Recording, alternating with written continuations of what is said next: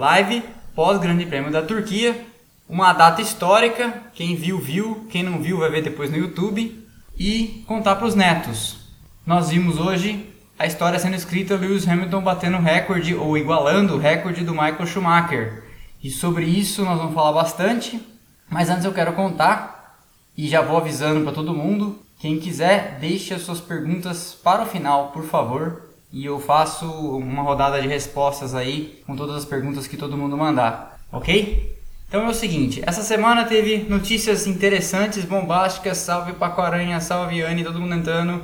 Essa semana teve notícia, duas notícias na verdade, interessantes que envolvem diretamente a Fórmula 1 no Brasil, ou a Fórmula 1 transmitida no Brasil. A primeira delas é que parece que chegou o fim o arco-íris chegou, chegamos ao final do pote encantado, ao pote encantado no final do arco-íris, com essa história do Grande Prêmio que seria realizado no Rio de Janeiro e que São Paulo perderia a sede da Fórmula 1 no Brasil. É, essa história, para quem acompanha faz tempo, isso começou com o Pan-Americano do Rio de Janeiro em 2007, quando o Autódromo de Jacarepaguá foi mutilado e cortado ao meio, sob a justificativa de que não, não haveria área ali e quem conhece a região da Barra sabe que há muita área disponível, não haveria área ali para construir a, o, o, Parque Olímpico do PAN. E depois, quando foi escolhido o Rio de Janeiro para a sede da Olimpíada de 2016, dando um salve aqui, é, o resto do que tinha sobrado do Autódromo de Jacarepaguá foi extirpado. Né? Aí havia um convênio da CBA com o governo do estado do Rio de Janeiro, a União e a cidade do Rio de Janeiro, para que um autódromo fosse construído em outro lugar. Essa história ficou dormente por uns anos, até que recentemente apareceu um consórcio interessado em levar a Fórmula 1 para o Rio de Janeiro. E essa foi a grande história da semana, porque esse grupo que surgiu do nada e nunca tinha realizado nem corrida de carrinho de supermercado, se propunha a oferecer muito mais do que São Paulo estaria disposta a pagar, porque a Fórmula 1, não sei se todo mundo sabe, é um show e como um show ela cobra um cachê para correr em cada uma das cidades em que ela corre. A única cidade do calendário que não paga para receber a Fórmula 1 é Monte Carlo, por razões óbvias. Monte Carlo é usada para muito turismo de relacionamento que os patrocinadores da Fórmula 1 gostam de fazer e levar seus clientes para um final de semana em Monte Carlo, um final de semana em Monte Carlo. Tanto que Mônaco é o único final de semana do, da temporada que tem um dia a mais. Na, em Mônaco, o treino livre de sexta é realizado na quinta na sexta é um dia sem atividades e aí tem uma, temos a classificação no sábado, deixa eu dar mais um salve aqui. E a corrida no domingo. Então esse dia a mais é usado para essa, todo esse evento, esse turismo de relacionamento que os patrocinadores fazem. Acontece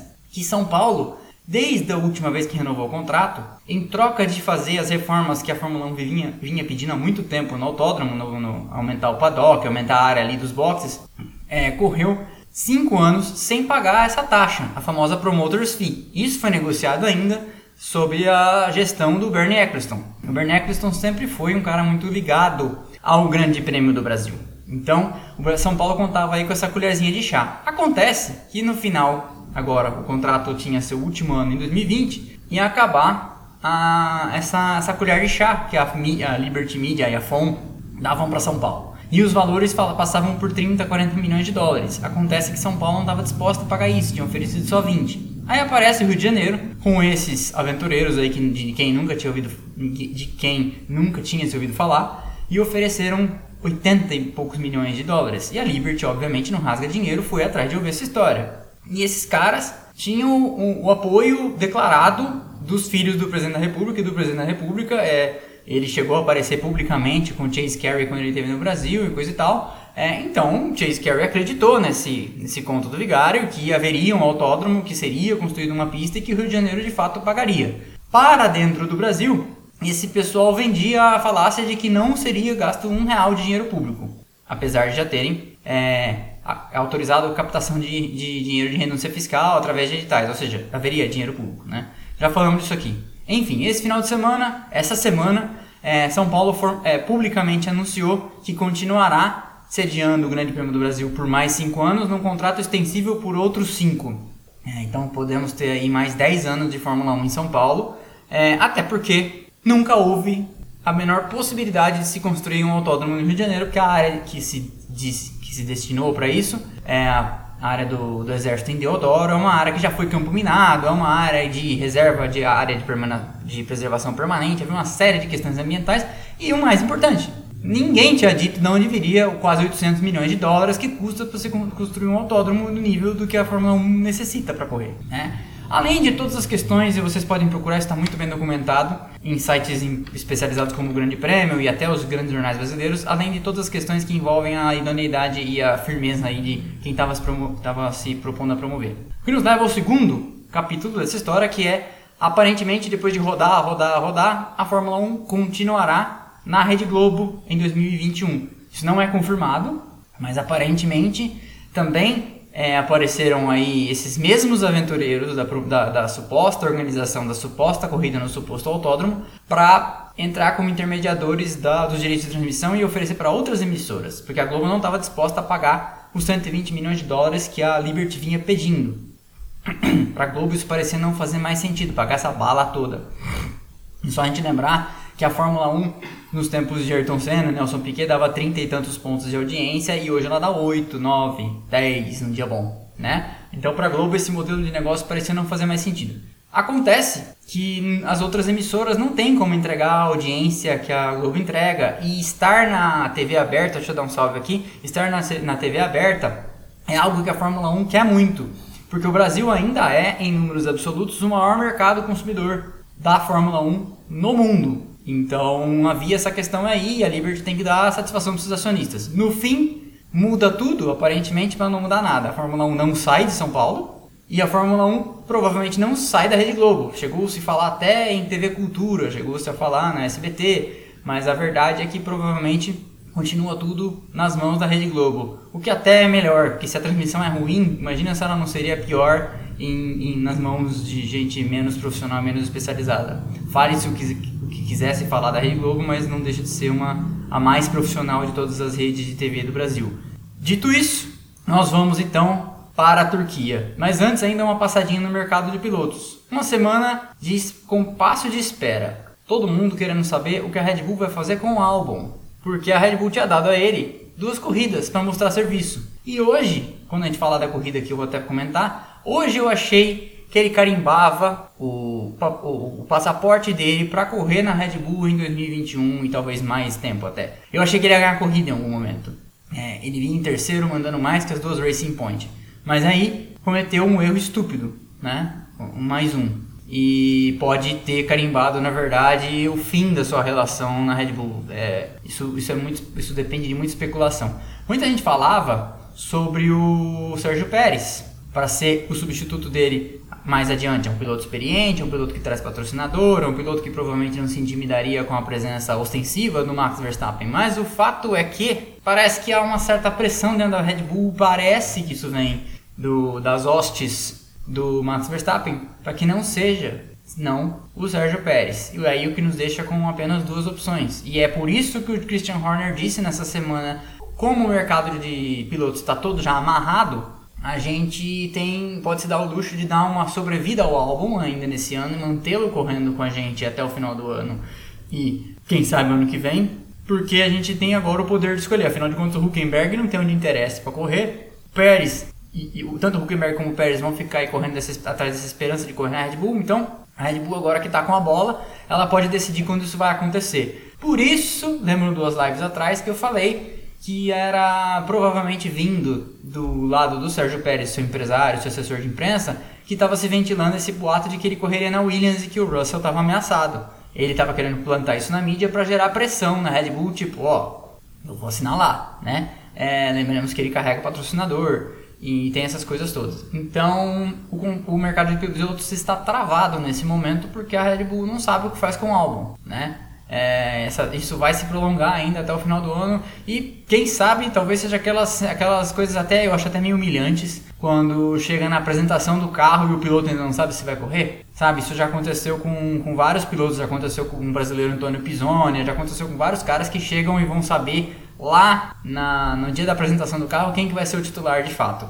Mas enfim esta esta é a realidade. Chegamos então à Turquia O autódromo de Istanbul Park não sediava uma corrida desde 2011 e ele estava sendo destinado àqueles feirões de usados. Você já deve, todo mundo aqui já deve ter visto na sua cidade, aqueles grandes estacionamentos. Aqui em São Paulo tem no AMB, tem alguns lugares no ABC.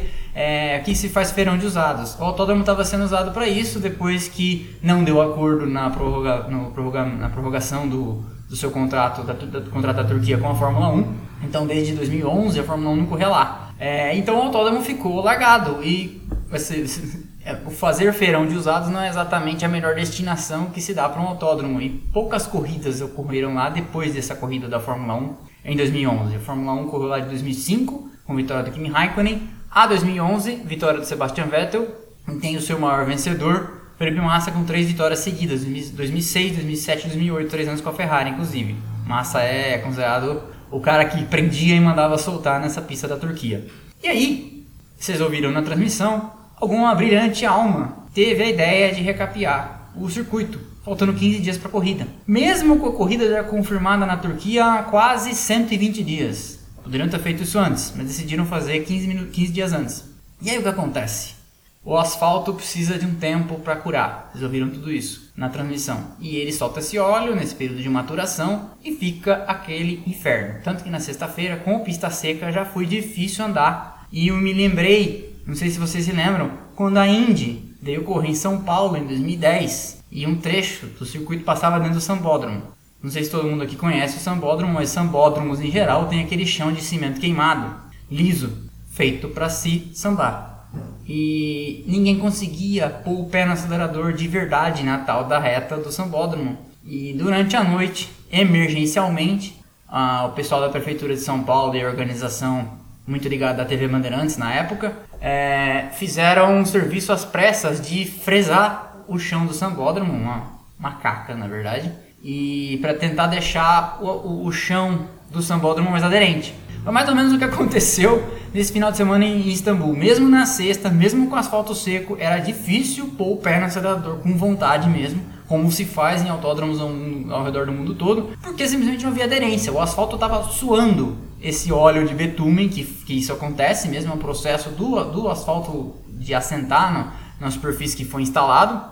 Isso leva tempo, isso tem que evaporar, isso não é uma coisa que acontece do, do sexta para o sábado, muito menos com carros de corrida hipersensíveis, despejando quase mil cavalos, que é a potência de um carro de Fórmula 1 hoje em dia. É, e aí, foi esse inferno. Como se tragédia pouca fosse bobagem, né? o clima resolveu interferir. E no sábado, no treino livre já, e na classificação, choveu.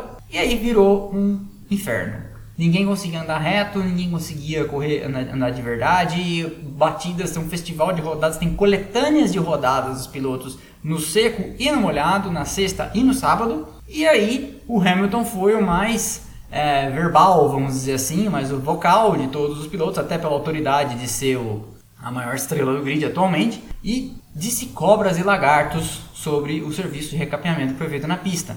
E aí começava ali um enredo com um plot twist dramático no final, de desenhar um final de semana que parecia que o Hamilton ia correr apagado, que não ia ganhar, ou que se ganhasse ia ganhar lá, ser campeão com o sexto lugar, contando com os infortúnios do Bottas. O Bottas, inclusive, fez a parte dele, né? Porque o Hamilton poderia ter chegado bem mais atrás, porque o Bottas teve uma corrida tenebrosa, né? Nós já vamos falar disso. Mas teve uma corrida tenebrosa. Então Hamilton teria sido campeão, mesmo com o sexto lugar mesmo com uma corrida medíocre.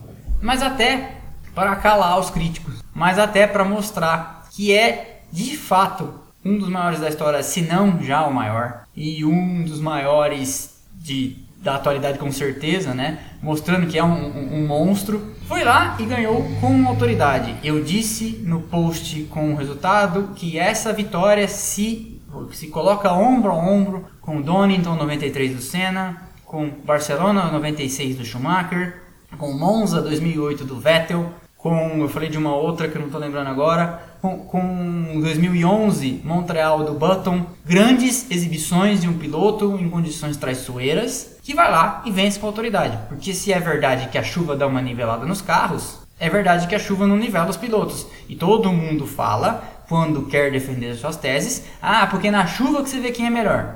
Pois é, tá aí a chuva. Tá aí quem é melhor, ok? Quem estiver entrando agora, eu já vou falando. Perguntas no final, ok, pessoal? Então, é, chegamos lá e, e, e, na classificação, e aqui eu vou deixar também fazer uma justiça ao Lance Stroll, fez uma pole position no sábado, ontem de manhã, no braço.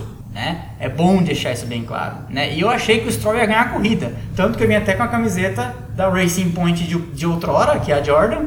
É, e aí estava programado de pôr, eu gosto dessa camiseta, falei, ah, vamos com ela mesmo. É, fez uma pole no braço, tá? E todo mundo dos ponteiros estava ali apagado, exceto o Max Verstappen. Coitado do Max Verstappen, achou que ontem ia fazer a pole, era o, o, é o piloto, um dos pilotos mais habilidosos que se tem aí no grid, e não fez a pole, porque no meio do caminho tinha um carro cor-de-rosa, né? Ou quase dois, porque também tinha o Sérgio Pérez ali mordendo os calcanhares do Verstappen. Na largada, Stroll larga de maneira adulta, de maneira madura, sai à frente, sem problema nenhum. O Max Verstappen não tem se mostrado um grande largador, largou mal de novo. Eu consigo listar aqui uma meia dúzia de corridas que o Verstappen decepcionou na largada, algumas delas nesse ano. Parecia que estava dormindo. Hamilton larga bem também, Ricardo larga bem também. É, e aí, na primeira volta, nós já vemos o primeiro vacilo crônico do Bottas, né? Uma grande, grande comida de bola aí e alguns pilotos se destacando em condições adversas, como por exemplo o Vettel, que fez uma corrida sólida, é, depois até teve um lance de sorte no final para chegar em terceiro, mas fez uma corrida sólida e mostrou desde sempre que nos aprendeu, que não, é, não deixou de ser o tetracampeão que é, né? E fez uma corrida bastante interessante. O Raikkonen andou ali também no bolo boa parte da corrida. É, eu até anotei aqui pilotos que o Sainz teve uma corrida digna, é, o Norris, e eu até depois eu vou lançar aqui a pergunta: o que, vocês acham que está acontecendo com o Norris? Hein? O Norris, eu tenho achado ele tão apagadinho nas últimas provas. Parece que o Sainz saiu do fosso em que ele estava e o Norris entrou num período aí de. um período mais opaco, vamos dizer assim, um período menos, de menos brilho, né? Pois bem, aí eu vou até deixar um comentário aqui interessante, que eu estava falando da pole Stroll no braço. Aí alguém vai dizer, ah, Rodrigo, mas você ganha alguma coisa para defender o, o, Alguém me perguntou assim, ah, por que, que você defende tanto o Stroll? Eu defendo qualquer piloto que vai que está sendo injustiçado na mídia, né? Eu acho que pegam demais no pé do Stroll é, só porque ele tem dinheiro. E eu acho uma extrema deselegância quando a transmissão comete aqueles apelidinhos, coisa de, de futebolizar a Fórmula 1, de, de falar da estrolada e coisas do gênero, né? E eu acho até que eu posso ter sido injusto com o Rafael Lopes da transmissão eu marquei ele ontem no post e falei que ele fala estrolada. Ele disse que ele não fala, ele me respondeu. É, eu não sei se ele não fala, porque eu lembro nitidamente de ouvir ele falando nos treinos livres do Grande Prêmio de Portimão. É, mas se não foi ele, foi alguém, a lá Giafone, a lá Luciano Burti, a lá Sérgio Maurício. Ou seja, gente experimentada, gente que não começou a transmitir a Fórmula 1 ontem, falando uma besteira dessas, né? É, então é, é, é, de uma deselegância atroz falar isso do cara. O cara fez a pole ontem no braço, vem fazendo uma temporada decente, não tem tomado um, uma surra que falaram que ele ia tomar do Sérgio Pérez, e enfim, tem, tem feito um trabalho digno. Não é, obviamente, um piloto genial, não, ninguém está falando aqui que o Stroll é o, é o Lewis Hamilton, que ele é o Nick Lauda, uma coisa assim. Não, não é. é quando muito é um, um, tipo, sei lá, mediano como Bottas, vamos dizer assim, ou até menos, né? Mas, de qualquer forma, é, é, falaram mesmo, não falaram? Eu tô vendo aqui, ó, é, então, falaram. É, eu não lembro se foi o Rafael Lopes, mas na época, na hora que eu fiquei tão decepcionado, falei, pô, até ele tá falando? Eu acho que é ele sim. Mas se não foi, foi alguém do naipe.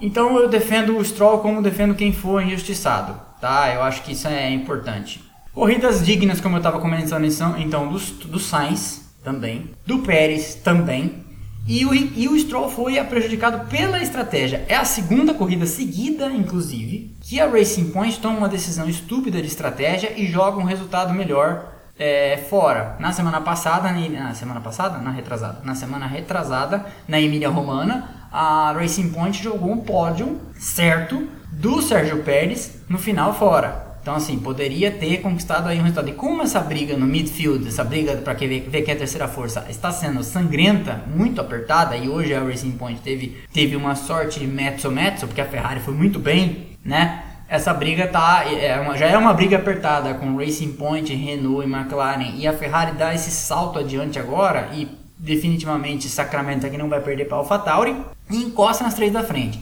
Então jogar ponto fora assim não é uma coisa bacana Né? É, são erros de operação, como eu comentei lá atrás. Não adianta a Racing Point copiar o carro da Mercedes, como fez, é, e não saber operar ele. Né? Então tem uma série de coisas que você vê que ela ainda apanha no acerto. A, Racing Point ficou umas duas ou três corridas aí, tentando entender algumas atualizações que eles tinham trazido no carro, mais uma vez copiando a Mercedes.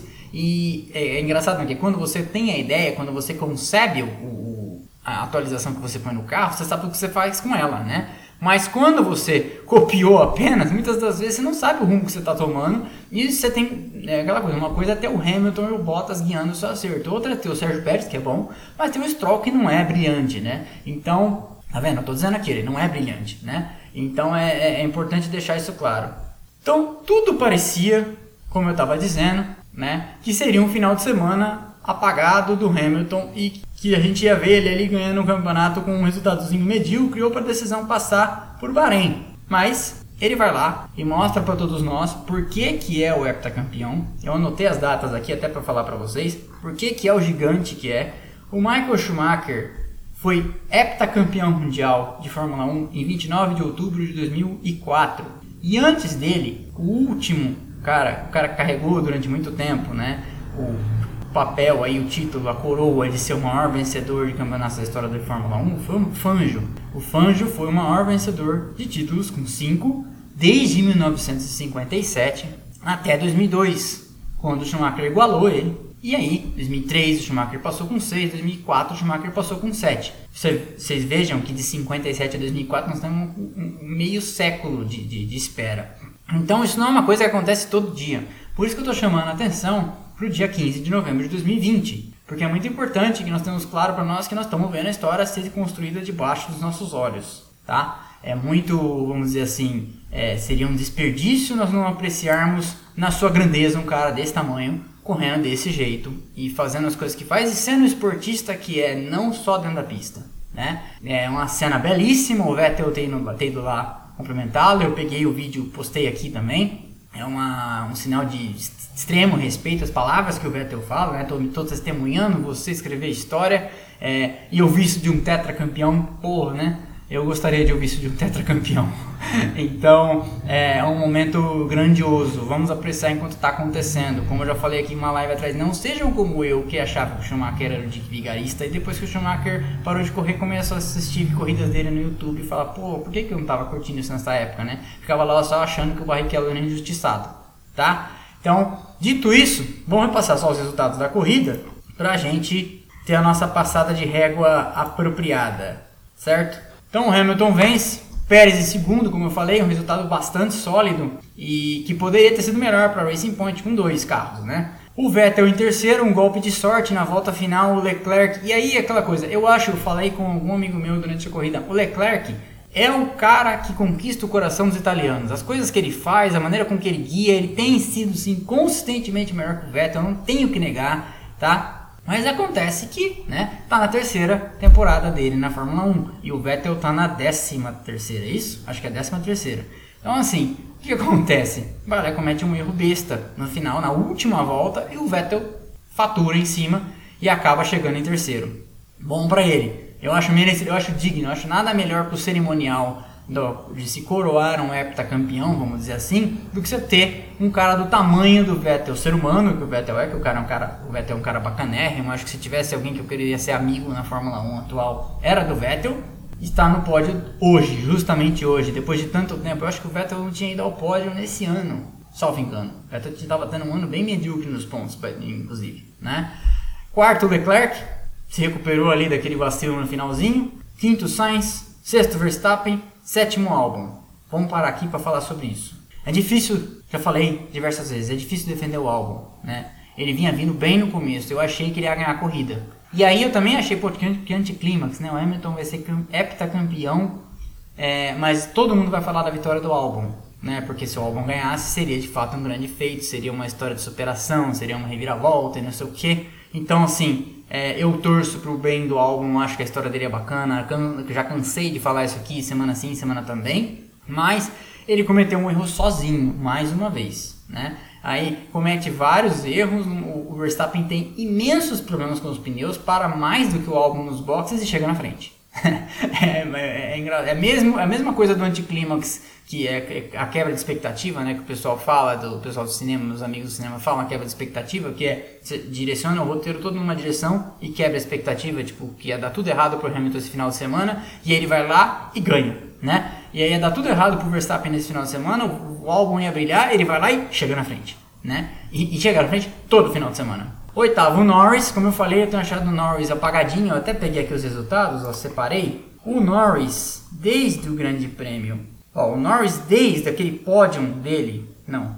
É, o, o, Norris, desde a Rússia, que ele teve um 15, ele teve um abandono em Eiffel, ele teve um 13 em Portimão, ele teve um oitavo na Emília Romana e outro oitavo hoje. Em compensação, o, o Sainz, que teve um começo de ano mais difícil, teve dois abandonos na Toscana e na Rússia, mas teve um quinto, um sexto, um sétimo e um quinto. Então vem marcando consistentemente bem mais pontos e vem se reabilitando aí no, no campeonato, o que tem sido bom. O, Nor o Sainz que estava atrás já passou o Norris hoje com um ponto, está um ponto na frente. Já tinha um começo de ano mais difícil o Carlos Sainz. E aí, oitavo então, o Norris, nono Stroll, com essa estratégia, ele teve muitos problemas com o, o esfarelamento dos dos pneus depois que parou, mas você vê, o Hamilton conseguiu levar muito mais adiante. Então talvez é, o, que a narração, o que a televisão estava dizendo, e nem sempre eles erram, eles acertam, tem que, tem que dar crédito aqui, são dois ex-pilotos, sabem o que estão falando, é que naquele momento parar para colocar novos intermediários talvez não fosse negócio. O Hamilton foi ficando.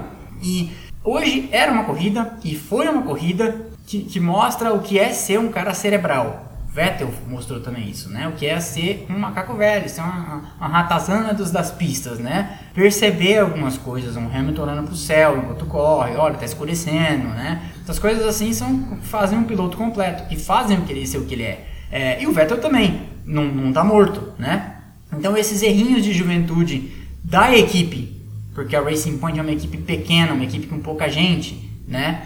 E, e, esses errinhos de juventude do piloto, às vezes, porque, por exemplo, a, Mercedes chamou o Hamilton diversas vezes. O Hamilton falou: não vou parar, não me chame. Né? E o Stroll esses pilotos mais jovens, às vezes, confiam mais cegamente na, na, na aí na, na, no rádio, né? E acabam fazendo o que os engenheiros falam. Então você não pode, você tem que ser um pouco também. É, o, o Verstappen é um cara que, apesar de jovem, peita direto as estratégias e decide por ele mesmo muitas das coisas que ele vai fazer. E a equipe, a equipe aceita, porque mostra que o cara mostra que ele tem autoridade, ele faz as coisas acontecerem, muitas das vezes contrariando a estratégia do time.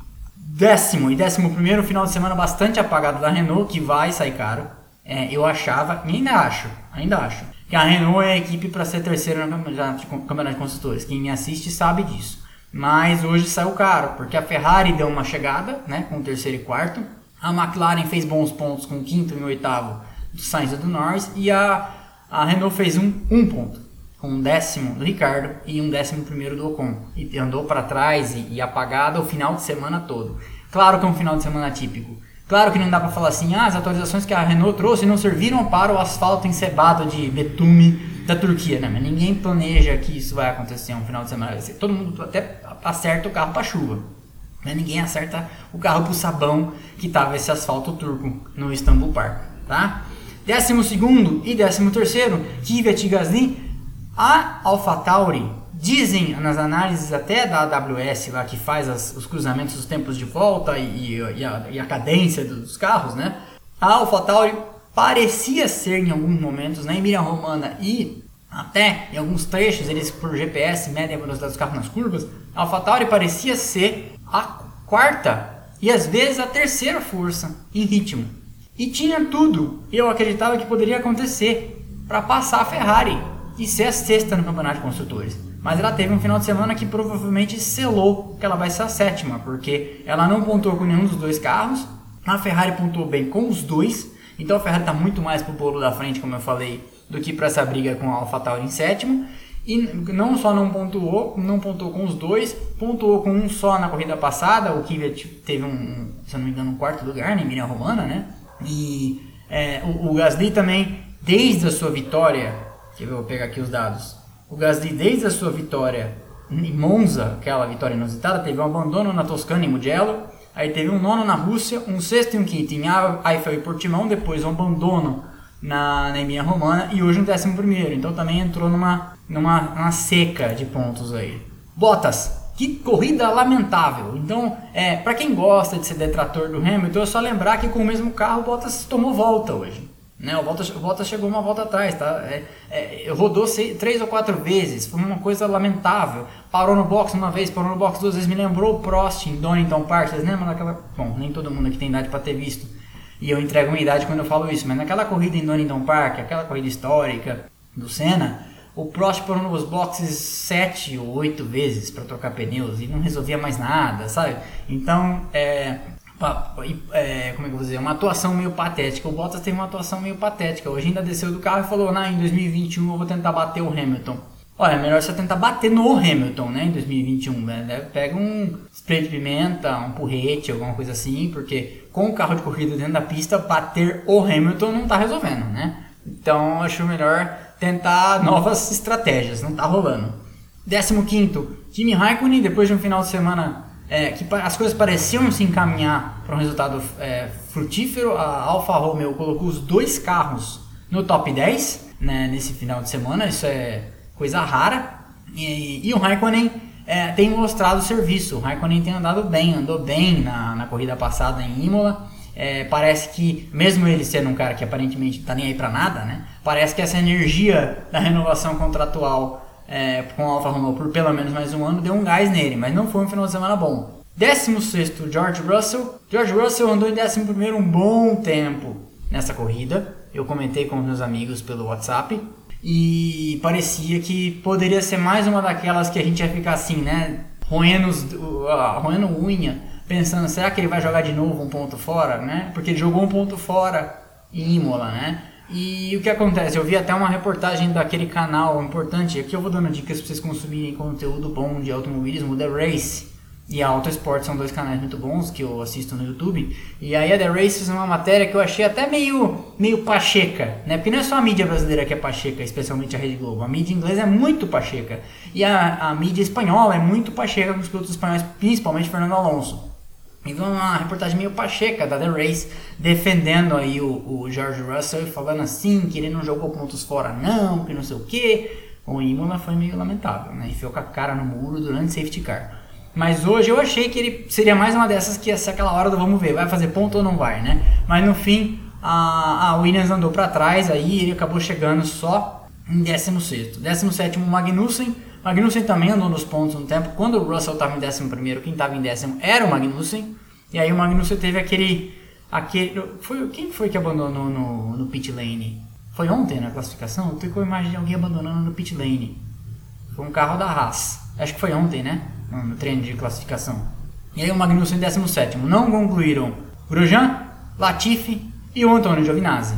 Giovinazzi foi o primeiro a abandonar, inclusive. Tá? Passando pelo campeonato de pilotos, então, fatura liquidada para o Hamilton, 307 pontos. Segundo lugar, Bottas, 197. O meu grande amigo Otávio Pupo falou uma coisa que é verdade. O Hamilton poderia não ir nas três últimas corridas e falar para a Mercedes: dá o carro para o Huckenberg. Quem sabe o Huckenberg consegue fazer aí o seu pódio e sua primeira vitória. Mas enfim, é... não é o que vai acontecer, né? Mas eu até vou fazer um comentário aqui antes que eu me esqueça. Já pensou? Já pensou? o Hamilton não tem contrato assinado com a Mercedes ainda. Já pensou se ele é hepta e anuncia que vai parar para não ter que correr na Arábia Saudita ano que vem? Ele, todo militante. Já pensou? Seria muito, seria muito chocante. É pegar todos nós de, com as calças na mão. É, seria sensacional que ia pavimentar o caminho dele aí, como o Jesse Owens, como outros esportistas grandiosos e simbólicos. É, eu não acho que isso vai acontecer, acho que é menos de 1% a chance disso acontecer, mas não tem contrato assinado. Né? E o Hamilton é muito vocal contra essas ditaduras e esses países de terceiro mundo que fazem as coisas que fazem, inclusive o nosso. Né? Mas não vamos falar dessas coisas aqui. É, e aí, então Hamilton 307, Bottas 197, campeão. A Mercedes tinha sido campeã já na semana passada, de semana retrasada de construtores. Verstappen 170 é o terceiro. Essa fatura, repito, ainda não está liquidada, né? Porque o, o, o Verstappen pontuou hoje e o Bottas não pontuou. Então ainda tem três corridas, aí tem 75 pontos em jogo é, e o Verstappen tem um carro em condição de ganhar, né? Então não sabemos. É, tem duas corridas no Bahrein, a rodada o Bahrein normal e o Bahrein anel externo, e depois naquele cartódromo de luxo de Abu Dhabi. Então não está liquidada a fatura. Sérgio Pérez já vai se vai, vai liderando aí o para ser o melhor do resto, para ser o campeonato daqueles que não são os três melhores, com 100 pontos. O quinto é o Leclerc com 97. O Leclerc vem fazendo um ano estrondoso, tá? Todo mundo se preocupava se ele ia sucumbir à pressão da Ferrari de ter que vencer e coisa e tal, e vem mostrando que tem solidez, vamos dizer assim, tem estofo para carregar a Ferrari nas costas agora que a Ferrari, que ele vai ser a referência na Ferrari, né? apesar de que a Ferrari está contratando para o ano que vem um piloto mais experiente que o Leclerc. Lembremos que o Sainz tem mais tempo de, de tem mais rodagem que o Charles Leclerc, mas de qualquer forma, com um carro problemático que a Ferrari tem esse ano, vem se mostrando sólido fez já 97 pontos. Ricardo, que era na corrida passada o líder daí do melhor do melhor do resto, caiu para sexto. Ele era ele era quarto tem 96 pontos agora. Aí tem um grau, um degrauzinho, Sainz com 75, Norris com 74, a McLaren tem seus pilotos atualmente empatados. Mais atrás, Albon com 70, e aí, ó, aquela coisa, o Albon hoje tem 100 pontos a menos que o Verstappen. O Verstappen pode não ir para as três próximas corridas e o Albon ganhar as três que o Verstappen não vai ser ultrapassado. É muita diferença. É muita diferença. E isso pesa na orelha da Red Bull. Se o campeonato de construtores fosse mais apertado, se tivesse alguém para ameaçar a Red Bull, ele já teria sido demitido. Porque essa performance aqui custa a hora que se a McLaren tivesse mais próxima, que a Renault tivesse mais próxima, o álbum tão atrás, soma pontos a menos, e aí a, a, Red Bull já tá mais pistola da vida com ele. Ela tá tendo essa paciência, ele tá tendo essa sorte, porque a, a distância entre a segunda equipe, que é a Red Bull, e as outras é muito grande, então a situação dela não tá ameaçada. Mas esse nono lugar de pilotos atrás de Norris, atrás de Sainz, atrás de Daniel Ricciardo, atrás de Pérez, atrás de Leclerc, não se justifica. Décimo primeiro, desculpa, décimo, o Gasly, 63 pontos, ainda 7 atrás, ainda pode acontecer do Gasly chegar na frente do, do álbum, que é aquela ironia das ironias do programa de jovens pilotos da Red Bull. O Stroll, 59, eu até fazer uma nota aqui de desagravo, é, eu, eu tinha falado na semana passada que especulava-se no paddock é, é chique falar isso, né? Como se eu tivesse estado no paddock. Mas especula-se no paddock que o Stroll, na corrida passada em Portimão, ainda estava meio de ressaca da Covid-19 que ele contraiu e que ele perdeu uma corrida, né? Na, se não me engano, na Rússia. Ele agora correu bem, fez uma pole ontem, liderou um terço, um quarto, quase metade da corrida hoje, andou bem, andou consistentemente, não cometeu erros grosseiros individuais nem nada. Então parece que está de volta a ação aí é, em full conditions, vamos dizer assim. Ocon é o 12 com 40 pontos. O Vettel dá uma renascida, desculpa, o, o, o Ocon é o 12 com 40 pontos. O Vettel dá uma renascida aí com 33 pontos. Ele estava lá atrás, tinha pontuado. O Vettel tinha um décimo, um sexto, um décimo, um sétimo, um décimo e um décimo. E aí marcou hoje bastante ponto, marcou mais da metade dos pontos que ele tem nesse ano e marcou hoje, com um terceiro lugar. Kvyat é o 14, Huckenberg continua lá na tabela de pontos, é o 15, e aí depois Raikkonen com 4, o Giovinazzi também tem 4, então talvez seja isso que tenha justificado a renovação do Giovinazzi, que ninguém entendeu, né? A Ferrari tem um, um programa de jovens pilotos cheio de gente bacana aí, o Robert Schwartzman, o Callum Aylott e o Mick Schumacher, e a Ferrari vai lá e renova com o Giovinazzi. A Ferrari tem um problemaço, né, para resolver aí. Tem três pilotos muito bons, o Giovinazzi é um piloto da Ferrari, o que vai fazer? Porque o Leclerc está lá, ela contratou o Sainz, o que, que vai fazer, né? E aí, é, acho que é isso que explicou a renovação. 18º o Grosjean com 2, 19 Magnussen com 1 um, e aí zerados as duas Williams, Latifi e Russell, sendo que o Latifi, para todos os efeitos, está na frente do Russell porque o Latifi tem 1, 2, 3 décimos primeiros lugares e o Russell tem um décimo primeiro lugar. E isso aí, esse é um critério de desempate. Na semana que vem, a gente vai ter corrida na semana que vem? Eu nem lembro qual é o, o calendário, mas enfim. Preparem suas perguntas. Na semana que vem, se a gente tiver corrida, a gente tem live, senão a gente faz mais um episódio de equipes que amamos, e aí eu lanço um questionário para vocês dizerem a equipe que vocês querem ouvir a história. E se vocês tiverem perguntas, eu vou responder agora. Quando a gente terminar aqui, hoje eu já tomei as medidas necessárias para que não se perca para que não se perca a live deste final de semana, porque na semana passada eu consegui realizar a proeza de perder o vídeo, mas eu já tomei as medidas necessárias dessa vez para que isso não aconteça. Estou até com um computador rodando em backup aqui e gravando meu próprio vídeo. Ok? Aí quando eu terminar aqui, eu vou fixar esse vídeo na Instagram TV e eu vou transformá-lo em podcast para quem quiser ouvir como podcast. Por exemplo, eu ouço muito podcast quando eu vou correr, é, para vocês poderem assistir também. Ok? Vocês têm alguma pergunta para responder? Eu vi que alguém, perguntou umas coisas lá em cima. Se tiver alguma pergunta, eu respondo agora. Se não, aí eu já salvo o vídeo. Aquele carro da Williams é perigoso naquelas condições. Você disse que o carro é frágil? Eu não vi nada de estranho com o carro da Williams. Se não me engano, na Fórmula 2 o Norris também dava essa oscilada ao longo da temporada, voando no começo e perdendo desempenho ao passar de ano. É, pois é. Tem, tem essas coisas que acontecem. Tem pilotos que começam. O Vettel é um cara que sempre começou mal os anos. Mesmo na Red Bull, ele começava mal os anos e iria pegando o passo do carro e fazia um excelente final de ano. Acho que nas quatro campeonatos que o Vettel começou, é, quatro, quatro campeonatos que o Vettel ganhou, ele começou atrás do Weber e terminou na frente. Albon fez uma corrida decente, a rodada sozinho pesou demais contra. É, mas então. O problema é isso, né? Ok, pessoal? Então é isso. Me conta o que você achou dos sete últimos anos. Ah, é, eu comentei aqui já. Eu, eu acho isso um feito grandioso. A pergunta foi: me conta o que você achou do sétimo título do Hamilton. É, eu acho o, o título grande, o, o, o, feito do Hamilton um feito imenso, um feito grandioso, um feito que a gente tem que ter a sabedoria de apreciar enquanto está acontecendo debaixo dos nossos narizes. Eu postei é, o vídeo falando: você não queria ter visto o Jim Clark o Jack Stewart, o Emerson Fittipaldi, o Nick Lauda, o Alan Prost, o Piquet, o Senna, o Senna eu vi, o Piquet eu vi um pouco, é, o Schumacher eu vi todos, o Vettel eu vi todos. Você não queria ter visto isso? Pois é, eu também queria ter visto isso. Então aproveita o que está acontecendo, que acaba. O, o, Hamilton não vai correr mais muitos anos, né? Ele, ele visivelmente já está ficando saco cheio da Fórmula 1. É, é, por incrível que isso possa parecer, né? E não vai acontecer por mais muito tempo. Então eu achei uma coisa estupenda, estrondosa para mim. O Hamilton já, é o maior número da história, caminha a passos largos para ser considerado um dos maiores, se não o maior mesmo, o melhor, porque qualquer um que vier desmerecer os feitos aqui, eu tenho uma, uma mão cheia de argumentos para rebater, inclusive tipo assim, ah, mas só ganhou com o melhor carro. Ayrton Senna da Silva ganhou os três campeonatos com o melhor carro, né? É, então, assim, eu conheço três ou quatro campeonatos que eu posso dizer que o, o piloto que tinha o melhor carro não ganhou. Prost 86, Piquet 83, Kimi Raikkonen em 2007. Não é, não é, o melhor carro procura o melhor piloto, tá? Então, que eu achei grande, grandioso, absurdo.